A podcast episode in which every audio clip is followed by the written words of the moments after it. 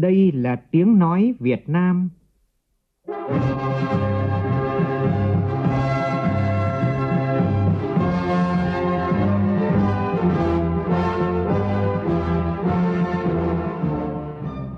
là tiếng nói Việt Nam, phát thanh từ Hà Nội, thủ đô nước Cộng hòa xã hội chủ nghĩa Việt Nam.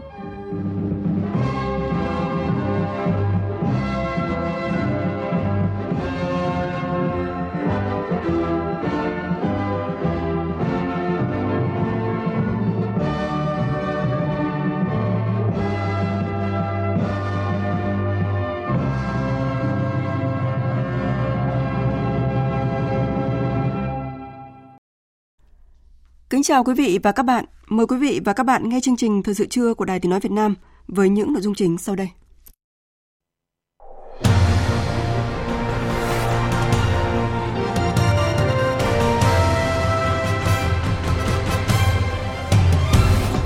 Thủ tướng Phạm Minh Chính chủ trì lễ đón Thủ tướng nước Cộng hòa Dân chủ Nhân dân Lào Sổn Say Sĩ Phan Đon thăm chính thức Việt Nam. Hội đàm sau lễ đón, hai nhà lãnh đạo thống nhất coi trọng và dành ưu tiên cao nhất cho mối quan hệ đặc biệt Việt Nam-Lào. Chủ tịch Quốc hội Vương Đình Huệ tiếp xúc cử tri và làm việc tại Hải Phòng. Hai năm liên tiếp, kinh tế số Việt Nam đạt tốc độ tăng trưởng nhanh nhất khu vực Đông Nam Á. Kỷ niệm 45 năm ngày chiến thắng mùng 7 tháng 1, ngày đất nước và nhân dân Campuchia được giải phóng khỏi chế độ diệt chủng Campuchia Dân Chủ do Pol Pot đứng đầu. Báo chí sở tại đề cao mối quan hệ láng giềng tốt đẹp Campuchia-Việt Nam. Trong phần tin quốc tế, cuộc xung đột ở Gaza có nguy cơ lan rộng khi Israel cảnh báo khả năng tấn công lực lượng Hezbollah ở Liban. Bỉ chính thức đảm nhận chức Chủ tịch Hội đồng Liên minh châu Âu với nhiều trọng trách được đặt ra trong 6 tháng tới.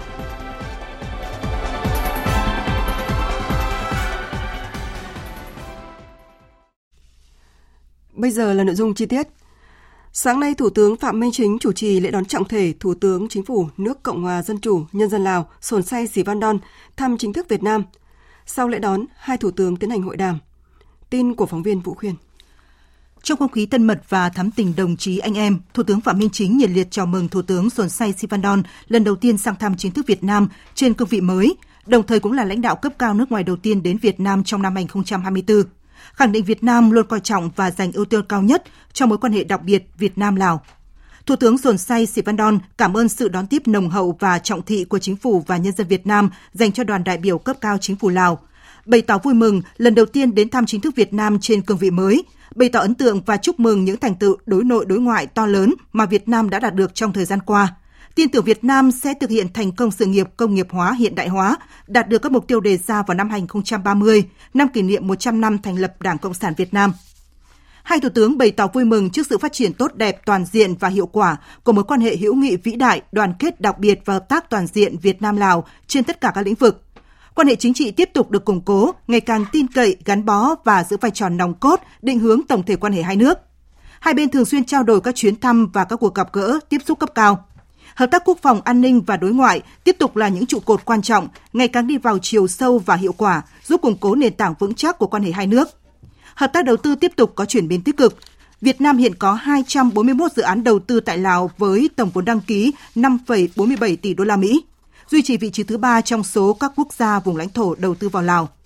Tổng kim ngạch thương mại song phương trong năm 2023 dự kiến đạt hơn 1,5 tỷ đô la Mỹ. Hợp tác trên các lĩnh vực khác như là giáo dục và đào tạo, văn hóa, khoa học kỹ thuật, du lịch và giao lưu nhân dân không ngừng được củng cố và tăng cường.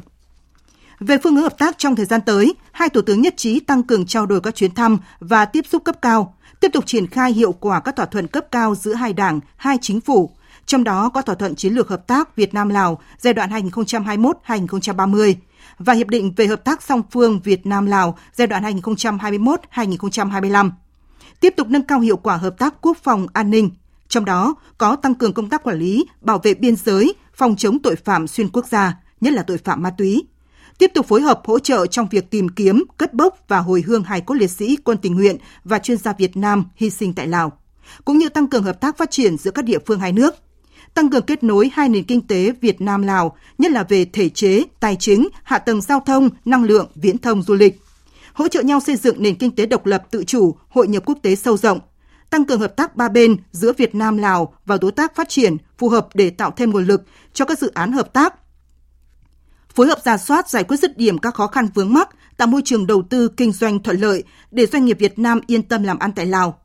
Thực hiện hiệu quả các nghị định thư, đề án hợp tác trong lĩnh vực giáo dục và phát triển nguồn nhân lực, thúc đẩy hợp tác văn hóa nghệ thuật thể thao, đẩy mạnh công tác tuyên truyền giáo dục về truyền thống quan hệ đặc biệt Việt Nam Lào cho các tầng lớp nhân dân, nhất là thế hệ trẻ hai nước. Trao đổi về các vấn đề khu vực và quốc tế cùng quan tâm, hai thủ tướng nhấn mạnh tầm quan trọng của việc duy trì hòa bình, an ninh, ổn định ở khu vực, trong đó có duy trì đoàn kết, lập trường chung và vai trò trung tâm của ASEAN đối với những vấn đề an ninh chiến lược của khu vực, trong đó có vấn đề Biển Đông. Nhất trí tiếp tục phối hợp chặt chẽ, ủng hộ lẫn nhau tại các diễn đàn khu vực và quốc tế, đặc biệt là trong khuôn khổ ASEAN, Liên Hợp Quốc và các cơ chế hợp tác tiểu vùng. Thủ tướng Phạm Minh Chính khẳng định Việt Nam sẵn sàng hỗ trợ Lào đảm nhận thành công các trọng trách quốc tế trong năm 2024, trong đó có vai trò Chủ tịch ASEAN IPA. Ngay sau hội đàm, hai Thủ tướng Chính phủ đã cùng chứng kiến lễ ký kết bốn văn kiện hợp tác, gồm Nghị định thư hợp tác biên phòng giữa hai Bộ Quốc phòng Việt Nam-Lào, bản ghi nhớ về kế hoạch hợp tác giữa hai văn phòng chính phủ Việt Nam-Lào, kế hoạch hợp tác năm 2024 giữa Bộ Giáo dục và Đào tạo Việt Nam và Bộ Giáo dục Thể thao Lào và bản ghi nhớ về phát triển và kết nối hạ tầng thương mại biên giới giữa hai chính phủ Việt Nam-Lào. Sáng nay, Chủ tịch Quốc hội Vương Đình Huệ và đoàn đại biểu Quốc hội thành phố Hải Phòng đã tiếp xúc cử tri là công nhân, viên chức, người lao động trên địa bàn thành phố Hải Phòng. Đây là cuộc tiếp xúc cử tri rất đặc biệt và ý nghĩa vì được tổ chức đúng dịp kỷ niệm 78 năm ngày tổng tuyển cử đầu tiên bầu Quốc hội Việt Nam, ngày 6 tháng 1 năm 1946, diễn ra ngay sau thành công của Đại hội 13 Công đoàn Việt Nam. Đây cũng là cuộc tiếp xúc cử tri trước kỳ họp bất thường lần thứ 5 Quốc hội khóa 15 với nhiều nội dung quan trọng. Phản ánh của phóng viên Lê Tuyết và Thanh Nga. Cuộc tiếp xúc cử tri đã thu hút hơn 500 công nhân lao động tại thành phố Hải Phòng. Các cử tri đã tập trung vào các nhóm vấn đề như là việc triển khai thi hành luật nhà ở và các biện pháp bảo đảm tạo điều kiện cho công nhân người lao động dễ dàng tiếp cận nhà ở xã hội, việc tiếp cận vốn vay từ ngân hàng chính sách xã hội để người lao động mua nhà ở xã hội, tham gia đào tạo nghề, sản xuất kinh doanh, tiếp cận các chính sách miễn giảm thuế cho doanh nghiệp sử dụng nhiều lao động nữ, kiến nghị về tăng cường quản lý tình trạng các doanh nghiệp cho thuê lại lao động. Quan tâm đến vấn đề lương tối thiểu của công nhân lao động, cử tri Trần Thị Hằng, công đoàn thuộc Liên đoàn Lao động quận Dương Kinh cho rằng Việc xác định mức sống tối thiểu theo vùng làm căn cứ xác định tiền lương tối thiểu hiện nay rất thấp, chưa phù hợp với thực tiễn cuộc sống. Kính đề nghị Quốc hội, Chính phủ chỉ đạo các bộ, ngành làm rõ khái niệm mức sống tối thiểu của người lao động theo vùng thực tế hiện nay để có cơ sở quy định mức lương tối thiểu hợp lý, phù hợp với sự phát triển của xã hội. Trả lời câu hỏi của cử tri, Bộ trưởng Bộ Lao động Thương binh và Xã hội Đào Ngọc Dung cho biết. Để từ mùng 1 tháng 7, chúng ta sẽ cải cách chính sách tiền lương khu vực doanh nghiệp nhà nước một cách đồng bộ với cải cách chính sách tiền lương khu vực công.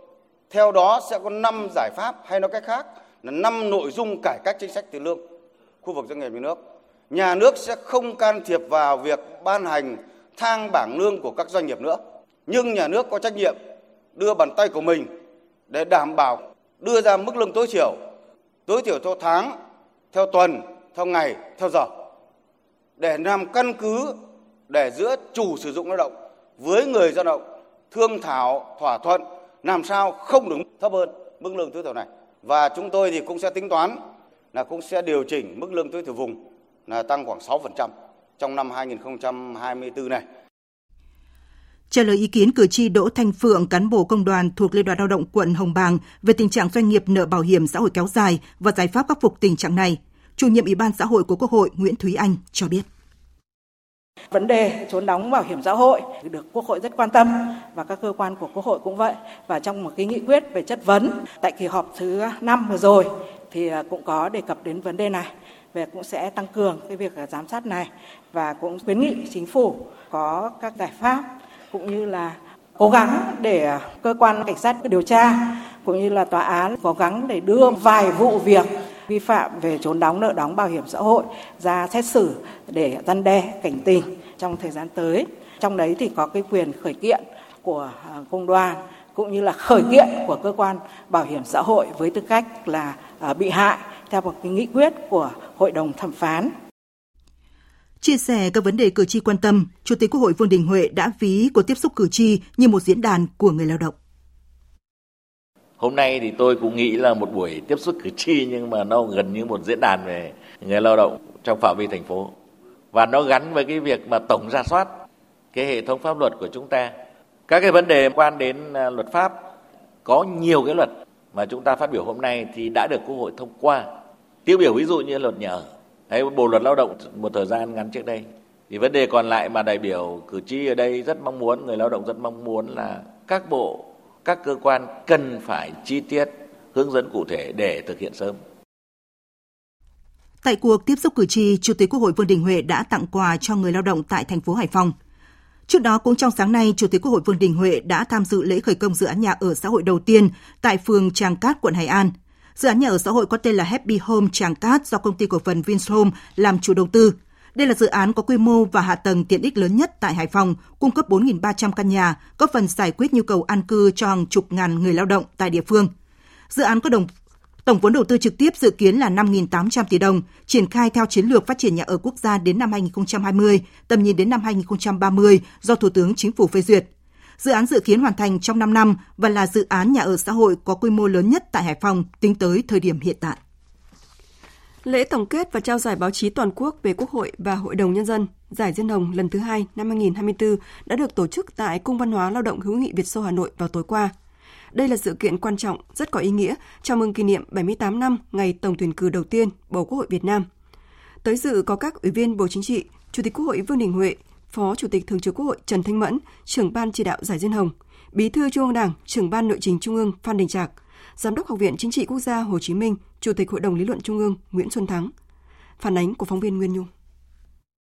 Kính mời các đồng chí lãnh đạo Đảng, Nhà nước lên trao giải A cho tác giả. 79 tác phẩm đã được Hội đồng Trung khảo lựa chọn để trao giải Diên Hồng lần thứ hai, gồm 7 giải A, 14 giải B, 20 giải C và 38 giải khuyến khích. Các tác phẩm đạt giải mang đậm hơi thở cuộc sống, không khí nghị trường, bám sát các nhiệm vụ trọng tâm, phân tích sâu sắc các hoạt động của Quốc hội, Hội đồng Nhân dân các cấp và đại biểu dân cử, góp phần truyền tải đầy đủ các quyết sách của Quốc hội, Hội đồng Nhân dân tới cử tri và là cầu nối để chỉ ra những vướng mắc trong việc đưa ra các quyết sách, chính sách pháp luật vào cuộc sống, góp phần tạo sự đồng thuận, củng cố vững chắc khối đại đoàn kết toàn dân tộc, quyết tâm thực hiện các mục tiêu lớn mà Đảng đã đề ra. Phát biểu tại lễ trao giải, Phó Chủ tịch Quốc hội Trần Thanh Mẫn biểu dương ban chỉ đạo, ban tổ chức giải đã chủ động triển khai một cách khoa học, bài bản, chuyên nghiệp và hiệu quả. Với hội đồng chấm giải giàu kinh nghiệm, uy tín, công tâm, khách quan, minh bạch, Phó Chủ tịch Quốc hội cũng chúc mừng các tác giả đạt giải Diên Hồng lần thứ hai. Nêu rõ, năm 2024 là năm có ý nghĩa đặc biệt quan trọng trong thực hiện nghị quyết Đại hội đại biểu toàn quốc lần thứ 13 của Đảng và nghị quyết về kế hoạch phát triển kinh tế xã hội 5 năm 2021-2025. Phó Chủ tịch Quốc hội Trần Thanh Mẫn đề nghị. Tôi mong rằng các cơ quan báo chí, các nhà báo tiếp tục phát huy tinh thần trách nhiệm tâm quyết, lòng yêu nghề, dành niềm tin, tình cảm gắn bó đối với các cơ quan đại biểu của nhân dân, chủ động tuyên truyền, cổ động một cách toàn diện, kịp thời, hiệu quả để đưa chủ trương, đường lối chính sách của Đảng, chính sách pháp luật của nhà nước vào cuộc sống, đóng góp ngày càng to lớn hơn trong việc xây dựng Quốc hội, Hội đồng Nhân dân hiệu lực, hiệu quả hơn, xứng đáng với sự tin cậy của cử tri và nhân dân. Cũng tại lễ trao giải, Tổng thư ký Quốc hội, chủ nhiệm Văn phòng Quốc hội Bùi Văn Cường, trưởng ban tổ chức giải báo chí toàn quốc về Quốc hội và Hội đồng Nhân dân đã phát động giải Diên Hồng lần thứ ba năm 2025. Các tác phẩm tham dự giải là các tác phẩm được đăng tải phát sóng từ ngày 6 tháng 12 năm 2023 đến ngày 5 tháng 11 năm 2024. Sáng nay tại Hà Nội, Hội hữu nghị Việt Nam Campuchia thành phố Hà Nội, Liên hiệp các tổ chức hữu nghị thành phố Hà Nội và Hội hữu nghị Việt Nam Campuchia, cựu quân tình nguyện mặt trận 479 khu vực Hà Nội tổ chức gặp mặt kỷ niệm 45 năm chiến thắng chiến tranh bảo vệ biên giới Tây Nam của Tổ quốc và cùng quân dân Campuchia chiến thắng chế độ diệt chủng ngày 7 tháng 1 năm 1979, ngày 7 tháng 1 năm 2024. Tin của phóng viên Việt Cường. Ngay sau khi kết thúc thắng lợi cuộc kháng chiến chống Mỹ cứu nước năm 1975, nhân dân Campuchia chưa kịp hưởng hòa bình lại rơi vào bi kịch lớn của dân tộc. Tập đoàn phản động Pol Pot Enseri đã gây nên thảm họa diệt chủng khủng khiếp chưa từng có trong lịch sử loài người, giết hại hàng triệu người dân vô tội, phá hủy hàng trăm nghìn trường học, bệnh viện, chùa chiền. Đối với Việt Nam, chúng đã xuyên tạc lịch sử, khiêu khích, kích động, hận thù dân tộc, xâm phạm nghiêm trọng độc lập chủ quyền và toàn vẹn lãnh thổ của Việt Nam, gây ra nhiều tội ác đẫm máu đối với nhân dân ta, bất chấp mọi nỗ lực ngoại giao vì hòa bình của Việt Nam. Để bảo vệ chủ quyền thiêng liêng của Tổ quốc, bảo vệ tính mạng tài sản của nhân dân và đáp lại lời kêu gọi khẩn thiết của mặt trận đoàn kết dân tộc cứu nước Campuchia với tinh thần quốc tế cao cả, giúp bạn là tự giúp mình. Quân tình nguyện Việt Nam đã cùng với lực lượng vũ trang cách mạng Campuchia mở cuộc tổng phản công, tiến công chiến lược trên toàn tuyến biên giới, đánh đuổi quân Khmer Đỏ ra khỏi bờ cõi, giải phóng nhân dân Campuchia thoát khỏi địa ngục trần gian, chế độ diệt chủng tàn bạo. Diễn văn tại lễ kỷ niệm, bà Lê Kim Anh, Chủ tịch Hội hữu nghị Việt Nam Campuchia thành phố Hà Nội cho biết, thắng lợi của chiến tranh bảo vệ biên giới Tây Nam của Tổ quốc và cùng quân dân Campuchia chiến thắng chế độ diệt chủng Pol Pot, một lần nữa khẳng định ý chí độc lập tự chủ và tinh thần đại đoàn kết toàn dân tộc, đoàn kết quốc tế trong sáng, trí nghĩa, trí tình của nhân dân Việt Nam là nguồn sức mạnh to lớn đập tan bất kỳ âm mưu và hành động chống phá nào của các thế lực phản động, bảo vệ vững chắc độc lập chủ quyền, toàn vẹn lãnh thổ của Tổ quốc. 45 năm đã trôi qua, nhưng công lao và sự hy sinh to lớn của lực lượng quân tình nguyện, chuyên gia Việt Nam mãi mãi được lịch sử hai dân tộc Việt Nam Campuchia khắc ghi, được nhân loại tiến bộ ghi nhận. Phát biểu tại buổi lễ, bà Chia Kim Tha, đại sứ đặc mệnh toàn quyền Vương quốc Campuchia tại Việt Nam nêu rõ, ngày 7 tháng Giêng năm 1979 đã mang lại quyền tự do hoàn toàn cho nhân dân Campuchia và mang lại giá trị cả về tinh thần và vật chất cho nhân dân Khmer được sống trở lại. Khẳng định buổi lễ hôm nay chính là hình ảnh thực tế, thể hiện sự vun đắp tiếp tục, củng cố và phát triển truyền thống đoàn kết hữu nghị và hợp tác tốt giữa nhân dân với nhân dân của hai nước Campuchia Việt Nam ngày càng mở rộng vững mạnh. Thay mặt chính phủ và nhân dân Campuchia, tôi xin một lần nữa bày tỏ sự biết ơn chân thành và sâu sắc cũng như luôn ghi nhớ về công lao to lớn và không thể nào quên của Đảng Nhà nước. Mặt trận quân đội và nhân dân Việt Nam anh em đã luôn hy sinh mọi mặt để giải phóng, cứu quốc và nhân dân Campuchia khỏi thảm họa diệt chủng tàn bạo và góp phần trong tiến trình tìm lại nền hòa bình cho người dân Campuchia chúng tôi.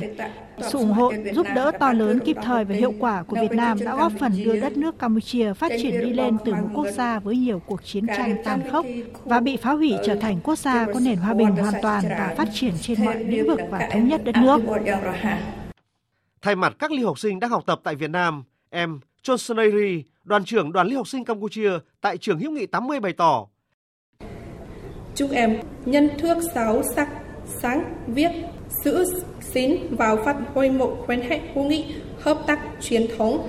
đánh quý báo, tinh đoàn kết giữa hai nước là tranh niệm của thế hệ. Cha chúng em chúng em sẽ làm tất cả để Hà Nội, Phnom Penh đạp thăm ngắn hóa hông há mê cống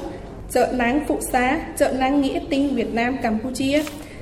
Để Việt Nam Campuchia luôn sát với nhau, Việt Nam Campuchia luôn tay cầm tay Samaki Samaki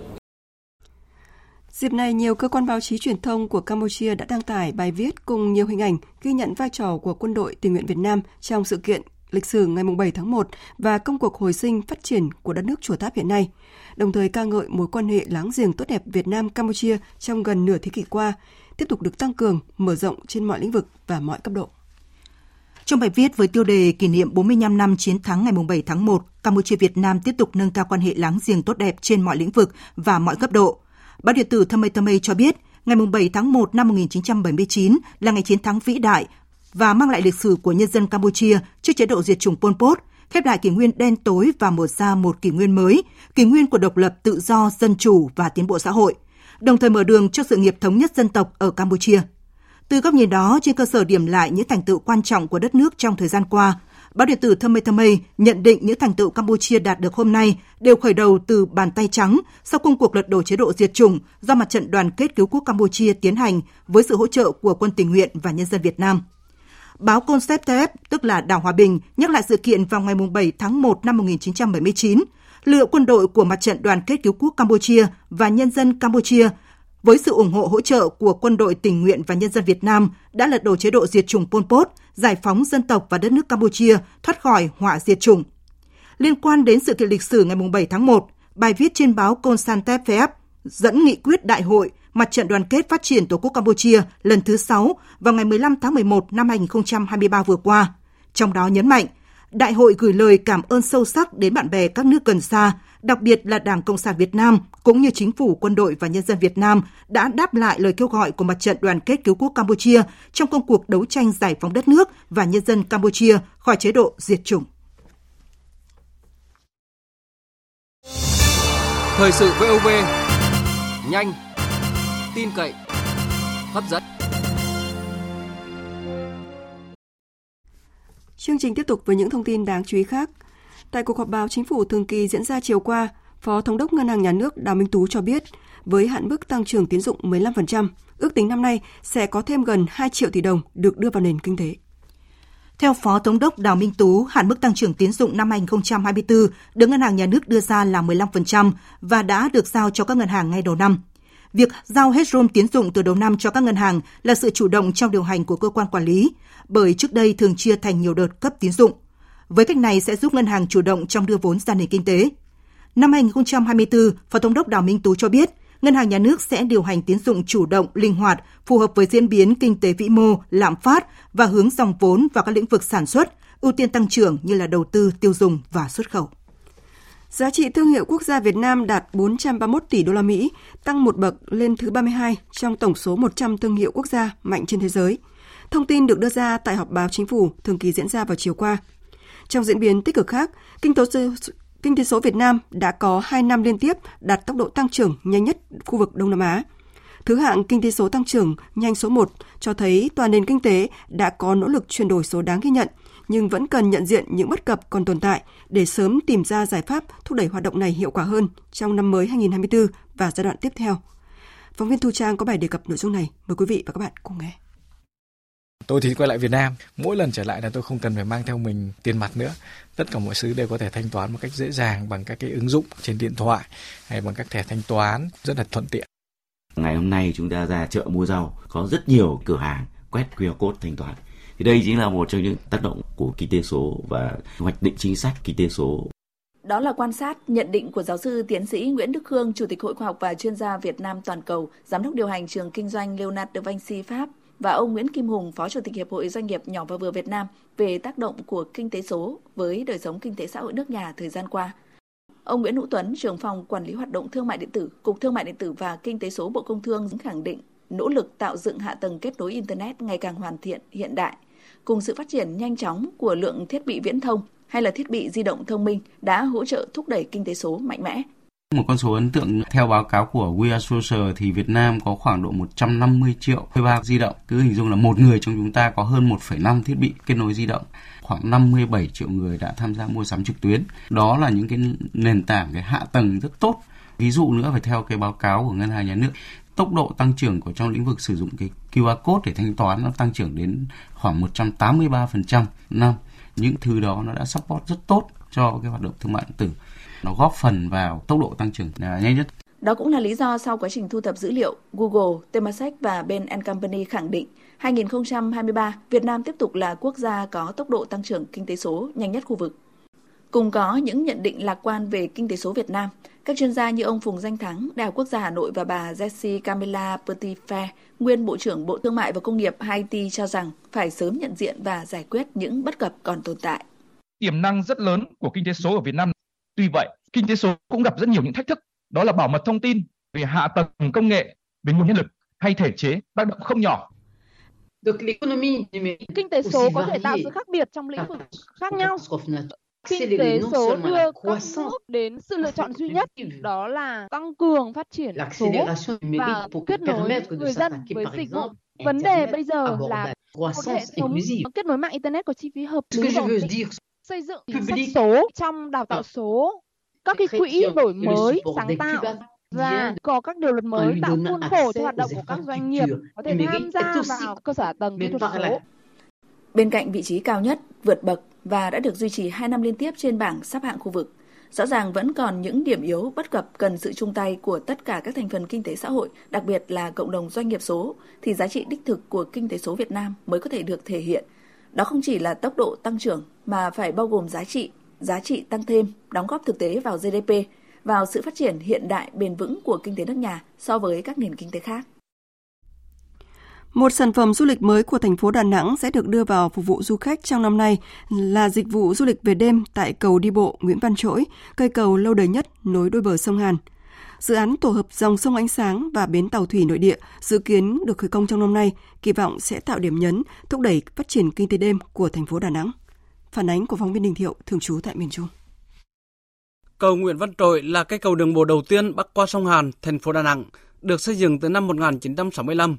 Từ ngày có chiếc cầu mới Trần Thị Lý, cây cầu này cấm phương tiện qua lại và được cải tạo lắp đặt hệ thống điều khiển để nâng nhịp cầu.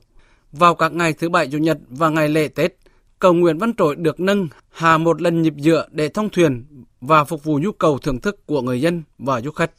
Ngành du lịch và Ủy ban nhân dân quận Sơn Trà đang phối hợp triển khai phương án thí điểm dịch vụ du lịch ban đêm trên cầu Nguyễn Văn Trỗi và công viên bờ đông trên cầu Nguyễn Văn Trỗi. Tại đây sẽ lắp đặt ánh sáng mỹ thuật, đặt các mô hình xe lam cổ, xe cũ, làm điểm check-in và tổ chức triển lãm ảnh trưng bày sản phẩm chuyên ngành định kỳ hàng quý vào các lễ Tết. Nơi đây còn diễn ra các hoạt động âm nhạc dân tộc trữ tình, vụ hội đường phố, các sự kiện đồng diện, lễ hội yoga, nghệ thuật đường phố phục vụ du khách. Ông Huỳnh Văn Hùng, Phó Chủ tịch Ủy ban nhân dân quận Sơn Trà, thành phố Đà Nẵng cho rằng và cái cây cầu đi bộ từ Nguyễn Văn Trỗi xuống đến cầu Rồng đây là cái điểm nhấn quá trình tổ chức triển khai cũng phải có trách nhiệm nó vừa mang tính chất là du lịch dịch vụ nó vừa mang giữ gìn bảo tồn chúng tôi triển khai thêm một số cái mô hình hoạt động cho nó rộng hơn nó vừa là văn hóa nhưng vừa là đảm bảo được cái vệ sinh môi trường và đây cũng là, là thêm một cái sản phẩm du lịch cho thành phố Đà Nẵng. Ủy ban nhân dân thành phố Đà Nẵng vừa ban hành kế hoạch phát triển du lịch thành phố năm 2024 với hàng loạt sản phẩm du lịch mới sẽ được đầu tư phát triển trong năm nay. Trong đó sẽ tập trung hoàn thiện thủ tục để khởi công dự án tổ hợp dòng sông ánh sáng và bến thủy nội địa, khu công viên văn hóa và vui chơi giải trí phía đông đài tưởng niệm, khu tổ hợp công trình phục vụ lễ hội pháo hoa quốc tế. Đối với dự án dòng sông ánh sáng sẽ kết nối chiếu sáng mỹ thuật tại năm cây cầu bắc qua sông Hàn, trên mặt nước dòng sông và những công trình cao tầng hai bờ sông Hàn. Theo đó, dòng sông Hàn sẽ lung linh ánh sáng tạo sự hấp dẫn thu hút du khách, góp phần thúc đẩy kinh tế đêm. Tạp chí du lịch Mỹ CN Traveler bình chọn Đà Nẵng là 11 điểm đến tốt nhất châu Á trong năm 2024 và theo trang Marcinet của Úc, Đà Nẵng là điểm đến lý tưởng để các doanh nghiệp lựa chọn tổ chức du lịch Mai Đà Nẵng cũng là điểm đến hàng đầu dành cho du khách Ấn Độ. Bà Nguyễn Thị Hoài An, Phó Giám đốc Sở Du lịch thành phố Đà Nẵng cho biết, năm 2024, ngành du lịch thành phố tiếp tục đẩy mạnh xúc tiến khôi phục các đường bay quốc tế để kết nối lại thị trường khách du lịch quốc tế. Chúng tôi mở rộng hơn nữa xúc tiến quảng bá các cái đường bay xúc tiến mạnh mẽ ở các thị trường quốc tế, đa dạng cả quốc tịch và loại hình sản phẩm. Và trong năm 2024 thì ngoài những sự kiện được tổ chức tại thành phố Đà Nẵng, chúng tôi còn tổ chức rất là nhiều hoạt động đi xúc tiến quảng bá tại các thị trường cả tiềm năng và trọng điểm, mở ra những cái hướng đi mới, ví dụ như là du lịch cưới, sản phẩm du lịch về mai, du lịch về golf Sáng nay, Ban An toàn giao thông thành phố Hồ Chí Minh tổ chức lễ gia quân năm an toàn giao thông 2024 với chủ đề Thượng tôn pháp luật để xây dựng văn hóa giao thông an toàn. Tin của phóng viên Hà Khánh thường trú tại thành phố Hồ Chí Minh. Năm 2024, thành phố Hồ Chí Minh quyết tâm thực hiện kéo giảm tai nạn giao thông trên cả ba mặt, giảm số vụ ùn tắc giao thông kéo dài trên 30 phút, chấn chỉnh không để phát sinh phức tạp về xe dù bến cốc, thực hiện có hiệu quả công tác quản lý, sử dụng và đảm bảo trật tự lòng lề đường vỉa hè, Ông Khuất Việt Hùng, Phó Chủ tịch chuyên trách Ủy ban toàn giao thông quốc gia cho biết, thành phố Hồ Chí Minh là một trong những đơn vị đi đầu trong thực hiện mục tiêu kéo giảm tai nạn giao thông khi đã kéo giảm trên 15% trên cả ba mặt. Theo ông Khuất Việt Hùng, mới đây, Thủ tướng ban hành chỉ thị 31 về tăng cường công tác đảm bảo trật tự an toàn giao thông cho lứa tuổi học sinh trong tình hình mới và đây sẽ là trọng tâm thực hiện của năm 2024. Đây cũng sẽ là một trong những cái trọng tâm rất nổi bật trong năm 2024 để mục tiêu rằng là bên cạnh cái việc là chúng ta thực hiện kéo giảm tai nạn giao thông, bảo đảm an toàn giao thông cho toàn xã hội, tất cả những người lớn. Nhưng chúng ta phải có trách nhiệm gìn giữ môi trường tham gia giao thông an toàn và bảo đảm an toàn cao nhất đối với con em chúng ta, thế hệ tương lai của đất nước. Nhằm tìm lối ra cho tình hình giao thông luôn trong tình trạng ùn tắc nghiêm trọng tại khu vực ngã tư sở, hơn một tuần nay, Sở Giao thông Vận tải Hà Nội đã thực hiện điều chỉnh phân luồng theo phương án mới – Ghi nhận của phóng viên Đài tiếng nói Việt Nam cho thấy tình hình giao thông tại đây đang có những dấu hiệu chuyển biến tích cực. Đây là lần thứ 5 Sở Giao thông Vận tải Hà Nội thực hiện điều chỉnh phân luồng với hy vọng hóa giải được tình trạng ủn tắc giao thông thường xuyên tại ngã tư sở. Sau hơn một tuần thực hiện điều chỉnh, phân luồng giao thông mới cho thấy tình hình giao thông tại khu vực ngã tư sở đã thoáng hơn thường lệ. Trong các khung giờ cao điểm vào đầu buổi sáng, cuối buổi chiều, không còn tình trạng dòng phương tiện nối đuôi nhau xếp hàng, mất hàng chục nhịp đèn xanh, đèn đỏ để đi qua ngã tư này. Anh Trần Văn Quang, người dân phường Ngã Tư Sở, quận Đống Đa chia sẻ. Hiện nay ở chỗ đoạn ngã tư sở này thì tôi thấy rằng đi nó có thuận lợi hơn trước. Ờ, trước kia thì đi mất ờ, nhiều thời gian hơn nhưng mà bây giờ thì tôi thấy rằng là sau khi mà uh, xén bớt các cái ờ, giải phân cách lại và phân luồng lại thì đi nó có tốt hơn trước. Là người thường xuyên tham gia giao thông qua khu vực ngã tư sở, ông Hoàng Hoài Sơn, trú tại phố Đại La, quận Hai Bà Trưng cho biết, nếu như trước đây, mỗi buổi sáng đi làm bằng xe máy phải mất từ 10 đến 15 phút mới có thể rẽ được từ đường Trường Trinh sang đường Nguyễn Trãi, thì hiện nay thời gian đó giảm gần được một nửa. Thời gian qua thì thành phố Hà Nội đã có những cái giải pháp ờ, để tạo thuận tiện giao thông dễ dàng. Tuy nhiên thì tôi đánh giá những giải pháp này cũng chỉ là mang nhất tình thế. Bởi vì là sau một thời gian điều chỉnh thì tình trạng giao thông lại quay lại như ban đầu. À, theo tôi thì thành phố Hà Nội cần có những cái giải pháp căn cơ à, lâu dài hơn À, ví dụ như là có thể là mở rộng à, tuyến đường à, vành đai 2 trên cao từ ngã tư sở đến cầu giấy hoặc là điều chỉnh lại à, các tuyến đường à, giao thông lân cận để đảm bảo cho người dân có thể đi lại thuận tiện qua cái nút giao thông à, được đánh giá là cũng lượng rất là lớn như thế này.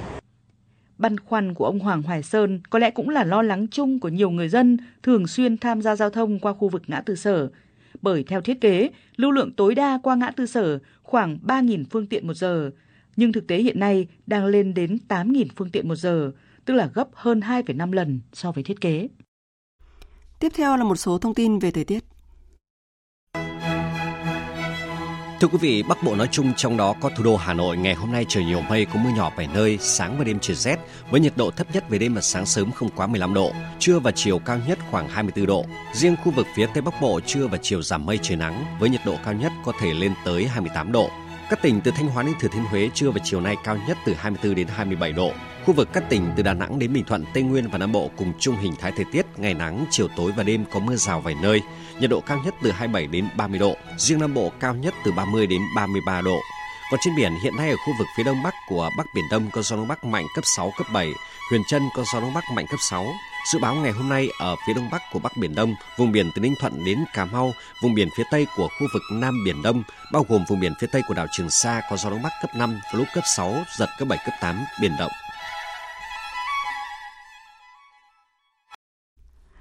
Tin thế giới, Mỹ và Trung Quốc đưa ra lời kêu gọi các bên liên quan tới căng thẳng trên bán đảo Triều Tiên trở lại bàn đối thoại. Triều Tiên tuyên bố cuộc tập trận bắn đạn thật của nước này không gây ảnh hưởng dù chỉ là gián tiếp tới hai đảo của Hàn Quốc. Tình hình trên bán đảo Triều Tiên tạm lắng dịu sau màn ăn miếng trả miếng quân sự gần biên giới của Hàn Quốc và Triều Tiên. Tổng hợp của biên tập viên Đình Nam. Phản ứng trước cuộc tập trận bắn đạn thật của Triều Tiên, quân đội Hàn Quốc đã ra lệnh sơ tán người dân trên hai hòn đảo biên giới Yên Biêng và Ba Eng Niêng tới các hầm trú ẩn, đồng thời tiến hành cuộc tập trận bắn đạn thật đáp trả ngay lập tức trên hai hòn đảo này với sự tham gia của pháo cơ giới và xe tăng. Bất chấp việc xác nhận cuộc tập trận của Triều Tiên không gây ra bất kỳ thiệt hại nào, phía Triều Tiên đã gọi hành động của Hàn Quốc nhằm đánh lạc hướng dư luận, đổ lỗi khiêu khích cho Triều Tiên, cảnh báo sẽ hành động mạnh mẽ chưa từng có nếu Hàn Quốc tiếp tục các hành động quân sự khiêu khích. Tuy nhiên đến thời điểm hiện tại, quân đội Hàn Quốc vẫn chưa thấy có dấu hiệu bất thường nào từ Triều Tiên sau cuộc tập trận bắn đạn thật của Hàn Quốc. Trước những diễn biến mới nhất của bán đảo Triều Tiên, người phát ngôn Bộ Ngoại giao Trung Quốc Uông Văn Bân kêu gọi tất cả các bên bình tĩnh và kiềm chế, tránh có những hành động làm gia tăng căng thẳng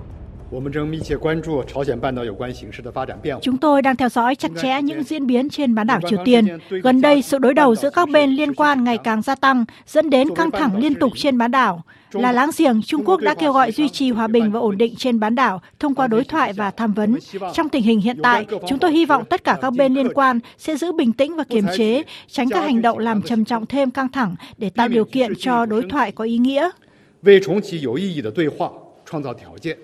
Bộ Ngoại giao Mỹ cũng kêu gọi Triều Tiên kiềm chế và quay trở lại bàn đối thoại. Xung đột giữa Israel và Hamas đang có nguy cơ vượt ra bên ngoài giải Gaza bởi sự leo thang căng thẳng mới đây giữa Israel và phong trào Hezbollah của Liban, sự đối đầu nguy hiểm giữa Mỹ và đồng minh với lực lượng Houthi ở Biển Đỏ. Để ngăn kịch bản tồi tệ xảy ra, Ngoại trưởng Mỹ Antony Blinken đã có chuyến công du Trung Đông lần thứ tư trong vòng 3 tháng. Bộ trưởng Quốc phòng Israel Yoav Gallant cảnh báo Thời gian không còn nhiều cho những nỗ lực ngoại giao nhằm chấm dứt căng thẳng giữa Israel và phong trào Hezbollah tại Liban. Theo vị quan chức Israel, nước này sẽ sớm không còn lựa chọn nào khác ngoài việc phải tiến hành chiến dịch tấn công quân sự quy mô lớn chống lại Hezbollah. Tuyên bố được đưa ra sau khi thủ lĩnh phong trào Hezbollah Hassan Nasrallah cảnh báo không thể không đáp trả Israel sau vụ thủ lĩnh Hamas bị sát hại ngay tại thủ đô Beirut của Liban. Khi mục tiêu diễn ra ở Liban, phía nam Beirut, chúng tôi không thể chấp nhận hành động này. Đó là một sự vi phạm lớn và nguy hiểm. Việc giết phó thủ lĩnh Hamas, người anh em của chúng tôi, nhiều người Liban đang thắc mắc về hành động sắp tới của chúng tôi. Tôi nói rằng điều này sẽ không thể bỏ qua nếu không có phản hồi đáp trả và hình phạt. Cuộc xung đột giữa Israel và Hamas có nguy cơ lan rộng sang Liban, thậm chí sang cả Yemen, nơi Mỹ đang bàn cách đáp trả việc tấn công các tàu chở hàng ở Biển Đỏ của Houthi với danh nghĩa gây áp lực lên Israel dừng tấn công Hamas. Kế hoạch đang được quân đội Mỹ vạch ra, bao gồm việc tấn công các mục tiêu của Houthi tại Yemen. Trước nguy cơ xung đột lan rộng và Mỹ bị kéo vào cuộc xung đột mới tại Trung Đông, Ngoại trưởng Mỹ Antony Blinken đang phải trở lại khu vực lần thứ tư chỉ trong vòng 3 tháng xung đột giữa Israel và Hamas. Người phát ngôn Bộ Ngoại giao Mỹ Matthew Miller cho biết. Ngoại trưởng sẽ tập trung vào việc ngăn chặn xung đột lan rộng. Ông ấy sẽ tìm kiếm các bước cụ thể mà các bên có thể thực hiện, bao gồm cả cách Mỹ có thể sử dụng ảnh hưởng của mình với những nước khác trong khu vực để tránh leo thang căng thẳng. Sẽ không có lợi cho bất kể ai, cả Israel, các nước trong khu vực và thế giới nếu cuộc xung đột này lan rộng ra ngoài giải Gaza. Hôm qua, thủ lĩnh phong trào Hamas Ismail Haniyeh kêu gọi Ngoại trưởng Mỹ Antony Blinken cần nỗ lực chấm dứt các cuộc tấn công của Israel vào giải Gaza. Người này cũng kêu gọi các nước Ả Rập và Hồi giáo nhấn mạnh với Mỹ rằng sự ổn định tại Trung Đông phải gắn liền với sự cần thiết giải quyết vấn đề của Palestine.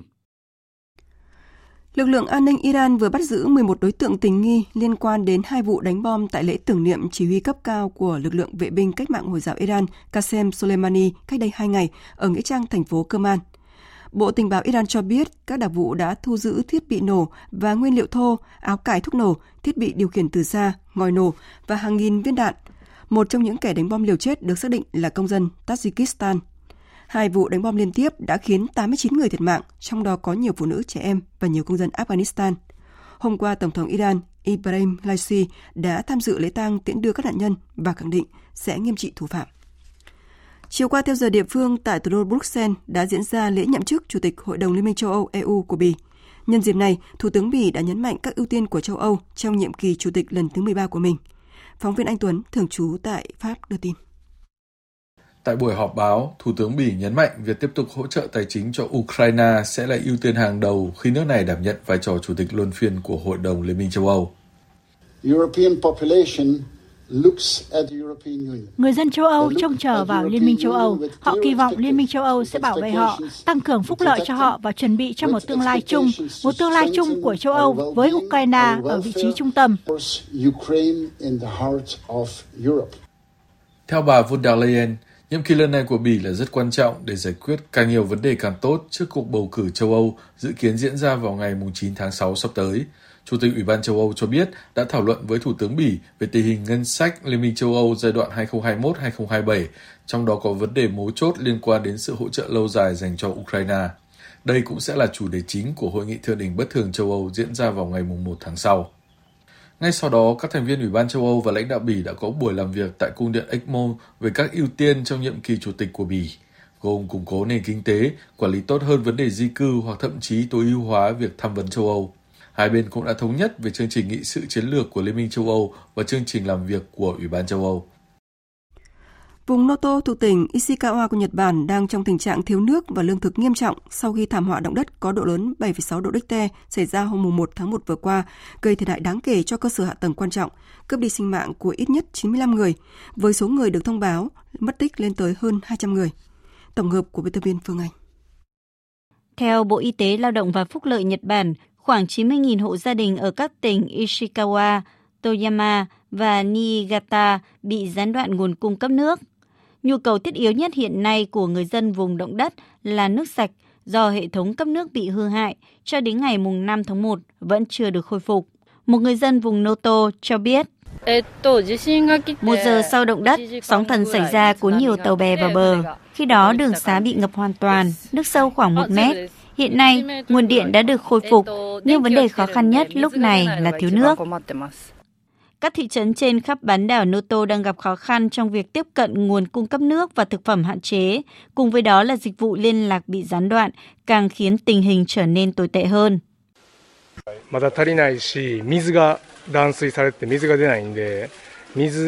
Vấn đề chính là không có nước, nước cần thiết để nấu ăn. Một số nguồn cung nước bắt đầu được chuyển đến dần dần. Tuy nhiên không có tín hiệu điện thoại di động nên việc liên lạc ít nhiều bị gián đoạn. Gia đình chúng tôi đông con nhỏ, vì vậy rất khó khăn để có thức ăn, nước uống cho bọn trẻ lúc này.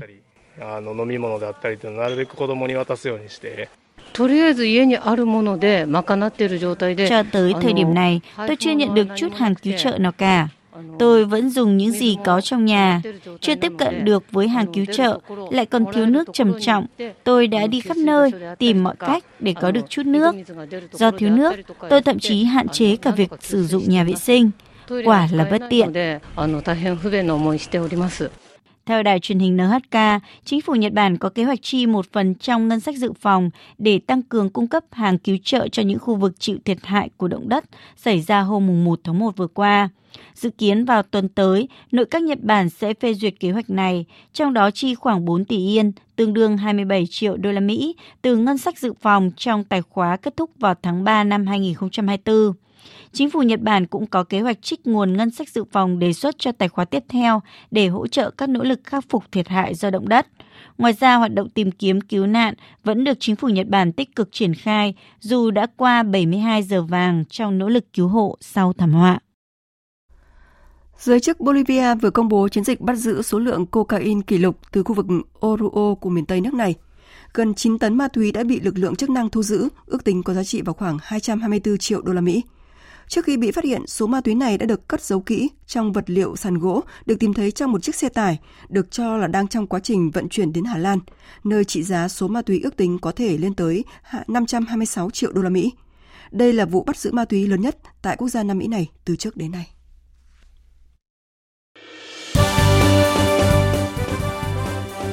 Thời sự tiếng nói Việt Nam Thông tin nhanh Bình luận sâu Tương tác đa chiều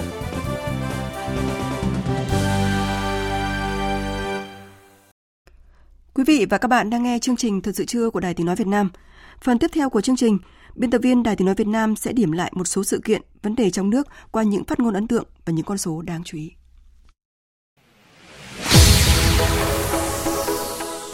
Những phát ngôn ấn tượng, những con số đáng chú ý. Với tinh thần cùng nhau chung tay, không để ai bị bỏ lại ở phía sau chúng ta đã hoàn thành một mục tiêu ờ, rất là tốt đẹp. À, thành tích ấy cũng đặt ra cho chúng ta cái nhiệm vụ quan trọng trong thời gian sắp tới. À, tôi nghĩ rằng à, trong 20 năm chúng ta xây hơn 11.000 căn nhà đây là phát biểu của Chủ tịch nước Võ Văn Thưởng tại lễ khánh thành bàn giao 1.400 căn nhà đại đoàn kết tại tỉnh Hậu Giang.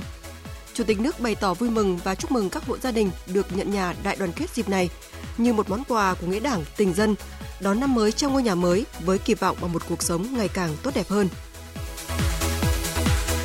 Tình hình kinh tế xã hội năm 2023 cơ bản đạt được những mục tiêu tổng quát đề ra là ổn định kinh tế vĩ mô, kiểm soát lạm phát, thúc đẩy tăng trưởng, bảo đảm các cân đối lớn của nền kinh tế, an sinh xã hội và đời sống nhân dân được cải thiện, uy tín, vị thế của đất nước và niềm tin của nhân dân vào Đảng, nhà nước được củng cố, tăng cường. Thủ tướng Phạm Minh Chính đã nhấn mạnh điều này tại hội nghị trực tuyến toàn quốc tổng kết công tác năm 2023, triển khai nhiệm vụ năm 2024 của chính phủ và chính quyền địa phương. Theo Thủ tướng, cơ cấu lại nền kinh tế thực chất hiệu quả hơn, sớm giải quyết các dự án doanh nghiệp yếu kém thua lỗ là một trong những định hướng phát triển kinh tế xã hội năm 2024 để triển khai thực hiện các mục tiêu, nhiệm vụ cụ thể của năm 2024, Thủ tướng nêu thông điệp của năm 2024 với chủ đề kỷ cương trách nhiệm, chủ động kịp thời, tăng tốc sáng tạo, hiệu quả bền vững với tinh thần năm quyết tâm. Hoàn thành cái dự án này góp phần hoàn thành cái mục tiêu cùng với cả nước thực hiện thắng lợi cái nghị quyết đại hội quốc lần thứ 13 khởi công cao tốc Đồng Đăng Lạng Sơn Trà lĩnh Cao Bằng và lấy chiến dịch này gọi là chiến dịch Đông Khê năm 2021. Đây là sự kiện đáng chú ý diễn ra trong tuần. Đó là ngày đầu tiên của năm mới 2024 tại huyện Thạch An, tỉnh Cao Bằng. Thủ tướng Phạm Minh Chính dự lễ khởi công dự án cao tốc Đồng Đăng Trà Lĩnh. Tuyến cao tốc với tổng kinh phí 14.000 tỷ đồng nối Cao Bằng và Lạng Sơn. Đây là dự án xây dựng kết cấu hạ tầng giao thông có quy mô lớn nhất được đầu tư tại tỉnh Cao Bằng và là ước vọng nhiều đời nay của nhân dân các dân tộc trong tỉnh. Thủ tướng đề nghị xây dựng tuyến đường này với tinh thần chiến thắng Đông Khê, phấn đấu đến cuối năm 2025, đầu năm 2026 thông xe toàn tuyến. Chuyển sang các vấn đề đáng chú ý khác. Có 7 mặt hàng xuất khẩu trên 10 tỷ đô la Mỹ, chiếm 66% tổng kim ngạch xuất khẩu của cả nước trong năm 2023. Đó là các mặt hàng điện tử, máy tính và linh kiện, giày dép, dệt may, điện thoại và linh kiện, máy móc thiết bị và phụ tùng khác, phương tiện vận tải và phụ tùng, gỗ và sản phẩm gỗ. Ngay trong tuần đầu năm mới, tại xã Bình Phước Xuân, huyện Trợ Mới, tỉnh An Giang, công ty trách nhiệm hữu hạn thương mại dịch vụ xuất nhập khẩu Vina TNT tổ chức lễ công bố xuất khẩu lô 7 tấn xoài tượng da xanh đầu tiên của tỉnh An Giang sang thị trường Australia và Hoa Kỳ. Đây cũng là sự kiện mang tính bước ngoặt, có ý nghĩa quan trọng đối với ngành nông nghiệp địa phương, không chỉ mang lại cơ hội kinh tế lớn mà còn giúp thúc đẩy hình ảnh, uy tín của nông sản An Giang trên thị trường quốc tế. Hội An vừa lọt vào top 7 điểm đến thịnh hành nhất thế giới năm 2024 theo bình chọn của trang du lịch Travel of Sport của Mỹ. Trang du lịch này đánh giá Hội An là một trong những thành phố tốt nhất ở Việt Nam, nổi tiếng với khu phố cổ được bảo tồn tốt và sự ảnh hưởng pha trộn độc đáo của nhiều nền văn hóa từ Trung Quốc đến Pháp. Trong danh sách 7 điểm đến thịnh hành nhất năm nay còn có Cuba, Siem Reap của Campuchia, Chiang Mai của Thái Lan, quần đảo Cayman và Fresh Maroc 38 bị cáo đã được Tòa án Nhân dân thành phố Hà Nội đưa ra xét xử tại phiên hình sự sơ thẩm trong vụ án nghiêm trọng xảy ra tại công ty Việt Á và các đơn vị có liên quan. Cáo trạng của Viện Kiểm sát Nhân dân tối cao kết luận tổng số tiền Phan Quốc Việt, Tổng Giám đốc Công ty Việt Á đưa hối lộ là hơn 106 tỷ đồng. Hành vi phạm tội đã gây thiệt hại hơn 1.235 tỷ đồng, trong đó thiệt hại cho ngân sách nhà nước là hơn 402 tỷ đồng. Trong phần thẩm vấn tại tòa, nhiều bị cáo không cho việc nhận tiền là hành vi nhận hối lộ mà chỉ là nhận quà cảm ơn của công ty Việt Á khi công việc kinh doanh có hiệu quả. Xôn xao nhất trong những ngày vừa qua chính là câu chuyện về chùa Ba Vàng tổ chức rước trưng bày vật thể được coi là xá lợi tóc Phật cho nhân dân chiêm bái. Cần xử lý sớm dứt điểm vụ xá lợi tóc Đức Phật. Đây là ý kiến của Thứ trưởng Bộ Nội vụ Vũ Chiến Thắng. Ông đề nghị các bộ ngành, ban tôn giáo chính phủ theo chức năng, nhiệm vụ phối hợp trao đổi thông tin căn cứ các quy định của pháp luật và hiến trương của Giáo hội Phật giáo Việt Nam xử lý sớm dứt điểm, không để tạo tiền lệ, không để ngừng tới chủ trương của Đảng, chính sách của nhà nước về tín ngưỡng tôn giáo. Đồng thời đề nghị căn cứ thẩm định của Đại sứ quán Việt Nam tại Myanmar về nguồn gốc của xá lợi tóc Đức Phật để đề xuất các biện pháp xử lý đối với Đại Đức Thích Trúc Thái Minh.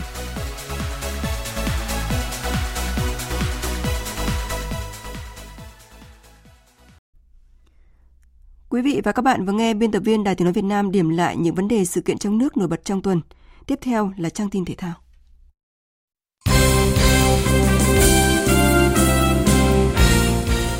Thưa quý vị và các bạn, sau khoảng 8 giờ di chuyển từ sân bay Nội Bài, đội tuyển Việt Nam đã có mặt tại Doha, Qatar vào chiều qua để bước vào giai đoạn chuẩn bị cuối cùng trước thềm vòng chung kết giải bóng đá vô địch châu Á Asian Cup 2023.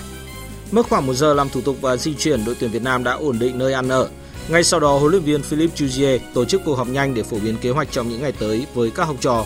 Nhà cầm quân cho biết ông có thể xếp nhiều đội hình, nhiều sơ đồ khác nhau. Sự lựa chọn nhân sự tùy thuộc vào từng đối thủ, nhưng chắc chắn đội tuyển Việt Nam phải nhập cuộc chủ động, không được rơi vào thế bị động.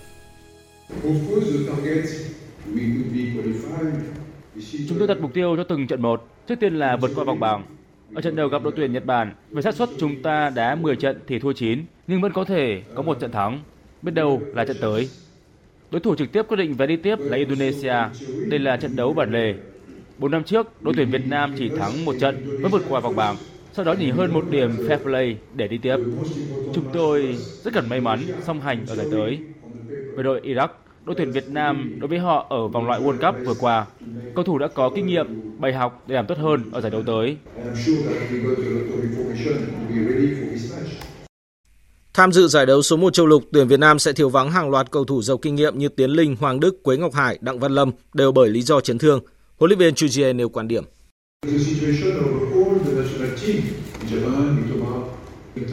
Việc à, chấn thương thì các đội tuyển khác cũng phải đối mặt. Đội Nhật Bản thiếu ờ, Mitoma, đội Thái Lan thiếu Chadathip. Tôi mong mọi người nhìn nhận rằng trong 8 tháng vừa qua, tôi đã làm việc với số đông cầu thủ khoảng 80 người. Khi có người chấn thương, chúng ta có thể thay thế. Quân số lựa chọn đi Qatar là phù hợp nhất hiện tại. Đừng nghĩ họ là lựa chọn thay thế hay hạng hai. Tôi coi họ là cầu thủ hạng nhất. Tôi muốn họ tin vào điều đó. Tôi đánh giá cầu thủ bằng phẩm chất trên sân. Họ giỏi thì bất luận tuổi tác rất là giỏi. Tôi không trao cơ hội cho các cầu thủ trẻ mà tôi trao cơ hội cho cầu thủ giỏi. Thầy trò huấn luyện viên Chuzier có 8 ngày hoàn thiện khâu chuẩn bị, trong đó có trận đấu giao hữu với Kyrgyzstan vào ngày 9 tháng 1, sau đó chốt danh sách chính thức gồm 26 cầu thủ trước khi đá trận ra quân tại vòng bảng gặp đương kim Á quân Nhật Bản. Đối thủ đầu tiên của tuyển Việt Nam tại Asian Cup là tuyển Nhật Bản cũng đã có mặt tại Qatar sớm hơn thầy trò huấn luyện viên Chuzier vài tiếng. Đội bóng này bắt đầu tập luyện từ hôm nay và đá giao hữu kín với một đối thủ ngày 9 tháng 1. Nhật Bản hiện không đủ quân số do một số cầu thủ được phép tập trung muộn vào tối mùng 8 tháng 1. Vì thế buổi tập đầu tiên đủ quân của huấn luyện viên Moriyasu diễn ra ngày 10 tháng 1. Ông Moriyasu cũng nhấn mạnh toàn đội phải thật cẩn trọng khi gặp Việt Nam, cầu thủ cần cố gắng cật lực để tránh những bất ngờ có thể xảy ra. Một đối thủ khác của tuyển Việt Nam tại bảng D vòng chung kết Asian Cup là tuyển Indonesia tiếp tục thua trong đợt tập huấn trước thềm giải đấu khi nhận thất bại 1-2 trong cuộc tái đấu với tuyển Libya vào tối qua. Sau trận thua 0-4 hôm 2 tháng 1, lần này huấn luyện viên Shin Tae-young bố trí đa số các cầu thủ nước ngoài nhập tịch vào sân thi đấu trong sơ đồ 3-4-3 và Indonesia có bàn mở tỷ số ngay phút thứ 6. Tuy nhiên chỉ trong 10 phút họ nhận liên tiếp hai bàn thua và kết thúc trận đấu với kết quả chung cuộc 1-2. Tuyển Indonesia sẽ gặp Iran ở trận thử nghiệm cuối cùng vào ngày 9 tháng 1. Giải bóng đá 7 người quốc tế Wika Cup 2024 sẽ diễn ra từ ngày 11 đến 14 tháng 1 tại sân vận động Trung tâm Văn hóa, Thông tin và Thể thao Hoàng Mai, Hà Nội với 4 đội bóng tham dự, gồm các đại diện đến từ Thái Lan, Malaysia và hai đội bóng của Việt Nam là Đại Từ FC và Hiếu Hoa Kahako. Ông Trần Huy Đức, Phó Tổng Giám đốc Công ty Việt Football chia sẻ. À, chúng tôi muốn không những mang cái bóng đá 7 người đặc trưng của Việt Nam này phổ biến khắp toàn quốc mà chúng tôi còn muốn mang ra khỏi lãnh thổ Việt Nam ra khu vực Đông Nam Á, châu Á và định hướng có thể là thế giới. À, muốn phát triển khắp các tỉnh thành thì không chỉ một mình Việt Football có thể làm được việc đó mà phải cần sự chung tay của Cục Thể dục Thể thao, đặc biệt à, cơ quan chuyên môn quản lý như Liên đoàn bóng đá Việt Nam và các đơn vị tài trợ. Khác với lần đầu tiên tổ chức giải bóng đá 7 người quốc tế diễn ra vào thời điểm đầu năm mới, ông Nguyễn Hồng Minh, Phó cục trưởng Cục Thể dục Thể thao cho biết. Chúng ta thấy rằng là cái phong trào tập luyện và thi đấu bóng đá 7 người phát triển rất là mạnh từ sự lan tỏa của cái giải bóng đá 7 người do Việt Football tổ chức. Chúng tôi nghĩ rằng đây là một cái điều kiện hết sức là tốt thúc đẩy cái sự phát triển của phong trào tập luyện và thi đấu môn bóng đá tạo ra cái sân chơi lành mạnh và bổ ích cho người hâm mộ, đặc biệt là những người yêu thích thể thao. Cục thể dục thể thao chúng tôi thì ghi nhận và đánh giá cao cái sự nỗ lực, sự cố gắng của công ty Việt Football đã tạo lên những cái sân chơi lành mạnh cho người hâm mộ, từ đó góp phần vào sự phát triển lành mạnh về thể chất của con người Việt Nam. Dự báo thời tiết Phía Tây Bắc Bộ có mưa nhỏ vài nơi, sáng sớm có sương mù, riêng khu vực Tây Bắc chiều nắng, sáng và đêm trời rét, nhiệt độ từ 16 đến 24 độ, riêng khu vực Tây Bắc có nơi 28 độ. Phía Đông Bắc Bộ chiều có mưa vài nơi, đêm có mưa nhỏ, mưa phùn và sương mù, đêm trời rét, nhiệt độ từ 17 đến 24 độ, vùng núi từ 14 đến 17 độ, vùng núi cao có nơi dưới 14 độ. Khu vực Thanh Hóa đến Thừa Thiên Huế phía Bắc có mưa nhỏ vài nơi, đêm có mưa nhỏ và sương mù rải rác, phía Nam có mưa mưa rào rải rác, phía Bắc sáng và đêm trời lạnh, nhiệt độ từ 18 đến 27 độ. Khu vực Đà Nẵng đến Bình Thuận phía Bắc nhiều mây có mưa mưa rào rải rác, phía Nam chiều nắng đêm có mưa vài nơi, nhiệt độ từ 21 đến 30 độ, phía Nam có nơi trên 30 độ. Tây Nguyên chiều nắng chiều tối và đêm có mưa rào vài nơi, nhiệt độ từ 17 đến 30 độ. Nam Bộ chiều nắng chiều tối và đêm có mưa rào vài nơi, nhiệt độ từ 22 đến 33 độ. Khu vực Hà Nội chiều có mưa vài nơi, đêm có mưa phùn và sương mù, đêm trời rét, nhiệt độ từ 18 đến 24 độ. Dự báo thời tiết biển, Vịnh Bắc Bộ có mưa vài nơi tầm nhìn xa trên 10 km giảm xuống dưới 1 km trong sương mù, gió đông bắc đến đông cấp 3 đến cấp 4. Vùng biển từ Quảng Trị đến Quảng Ngãi và vùng biển từ Bình Định đến Ninh Thuận có mưa rào rải rác tầm nhìn xa trên 10 km, giảm xuống từ 4 đến 10 km trong mưa, gió đông bắc cấp 4 đến cấp 5. Riêng vùng biển Ninh Thuận có lúc cấp 6 giật cấp 7 cấp 8 biển động. Vùng biển từ Bình Thuận đến Cà Mau có mưa rào và rông vài nơi, tầm nhìn xa trên 10 km, gió đông bắc cấp 5, có lúc cấp 6, giật cấp 7, cấp 8, biển động. Vùng biển từ Cà Mau đến Kiên Giang có mưa rào và rông vài nơi, tầm nhìn xa trên 10 km, gió đông bắc đến đông cấp 3 đến cấp 4. Khu vực Bắc Biển Đông có mưa vài nơi tầm nhìn xa trên 10 km, gió Đông Bắc cấp 5, riêng vùng biển phía Đông Bắc cấp 6, giật cấp 7, cấp 8 biển động. Khu vực giữa Biển Đông và khu vực quần đảo Hoàng Sa thuộc thành phố Đà Nẵng có mưa rào và rông vài nơi, tầm nhìn xa trên 10 km, gió Đông Bắc cấp 5. Khu vực Nam Biển Đông và khu vực quần đảo Trường Sa thuộc tỉnh Khánh Hòa có mưa rào rải rác và có nơi có rông, tầm nhìn xa trên 10 km giảm xuống từ 4 đến 10 km trong mưa, gió Đông Bắc cấp 5, riêng vùng biển phía Tây có lúc cấp 6, giật cấp 7, cấp 8 biển động. Vịnh Thái Lan có mưa rào và rông vài nơi tầm nhìn xa trên 10 km, gió nhẹ. Vừa rồi là thông tin dự báo thời tiết, sau đây chúng tôi tóm lược những tin trình đã phát trong chương trình.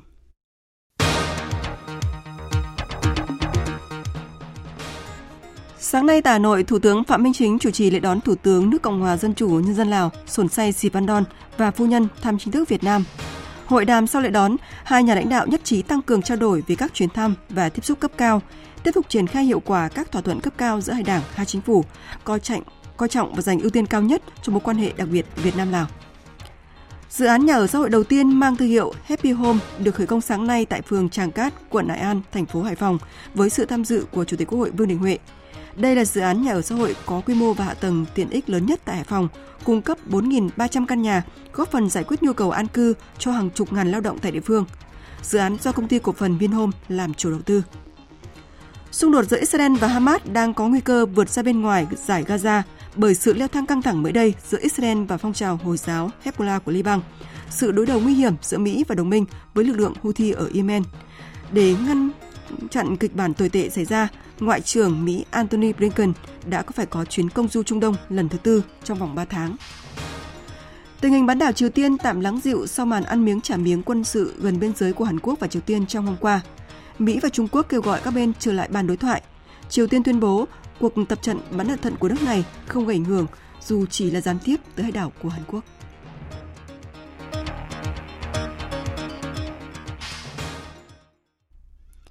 Phần tóm lược những tin chính vừa rồi đã kết thúc chương trình Thời sự trưa nay của Đài Tiếng Nói Việt Nam. Chương trình do các biên tập viên Minh Châu, Hoàng Ngân, Thu Hòa và Phương Anh thực hiện với sự tham gia của kết thúc viên Thanh Tùng. Chịu trách nhiệm nội dung Lê Hằng. Cảm ơn quý vị và các bạn đã dành thời gian lắng nghe.